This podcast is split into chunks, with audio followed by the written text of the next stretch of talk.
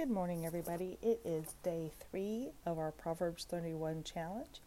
It's Saturday morning, and I am so excited that you have decided to go ahead and read along with me again another day.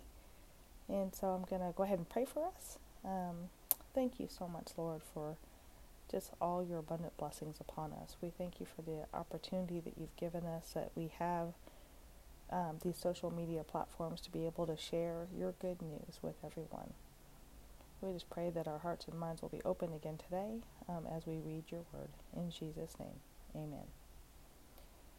In case you have been on here before or maybe not, my name is Jeannie Ojiman and I am the co founder of Ojiman Inc.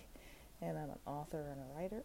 And um, this is our 31 day challenge um, just to open up God's Word and read a chapter in the Bible every day for the month of October. I'm going to be reading chapter 3 out of the New Living Translation. Um, if you want to join us on your computer or open your Bible or on a Bible app, it doesn't matter. Just as long as you're getting your daily bread. I'm going to begin. My child, never forget the things that I have taught you Store my commands in your heart. If you do this, you will live many years, and your life will be satisfying. Never let loyalty and kindness leave you.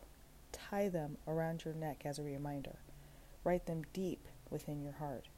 Then you will find favor with both God and people, and you will earn a good reputation. Trust in the Lord with all your heart, and do not depend on your own understanding. Seek His will in all that you do and he will show you which path to take. Don't be impressed with your own wisdom. Instead, fear the Lord and turn away from evil. Then you will have healing for your body and strength for your bones. Honor the Lord with your wealth and with the best part of everything that you produce. Then he will fill your barns with grain, and your vats will overflow with good wine. My child, don't reject the Lord's discipline and don't be upset when he corrects you, for the Lord corrects those that he loves, just as a father corrects a child in whom he delights. Joyful is the person who finds wisdom, the one who gains understanding. For wisdom is more profitable than silver, and her wages are better than gold.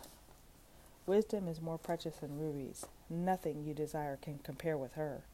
She offers you long life in her right hand and riches and honor in her left.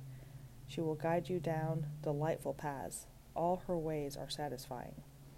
Wisdom is a tree of life to those who embrace her, and happy are those who hold her tightly.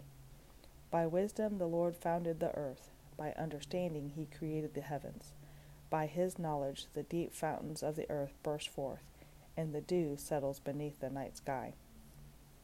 My child, don't lose sight of common sense and discernment. Hang on to them, for they will refresh your soul.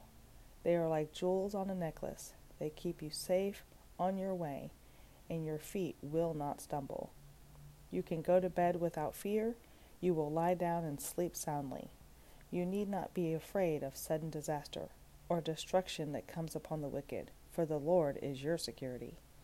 He will keep your foot from being caught in a trap don't do not withhold good from those who deserve it when it is in your power to help them.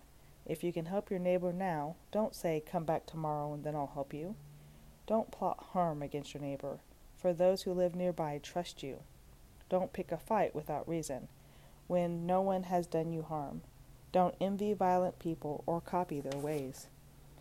Such wicked people are detestable to the Lord, but he offers his friendship to the godly. The Lord curses the house of the wicked, but blesses the home of the upright. The Lord mocks the mockers, but is gracious to the humble. The wise inherit honor, but fools are put to shame. Oh, that is such a wonderful chapter today, and I definitely want the Lord to bless our home and offer his friendship to us and be gracious and merciful. Thank you again for reading along today with us, and may the Lord richly bless you on this Saturday. Goodbye.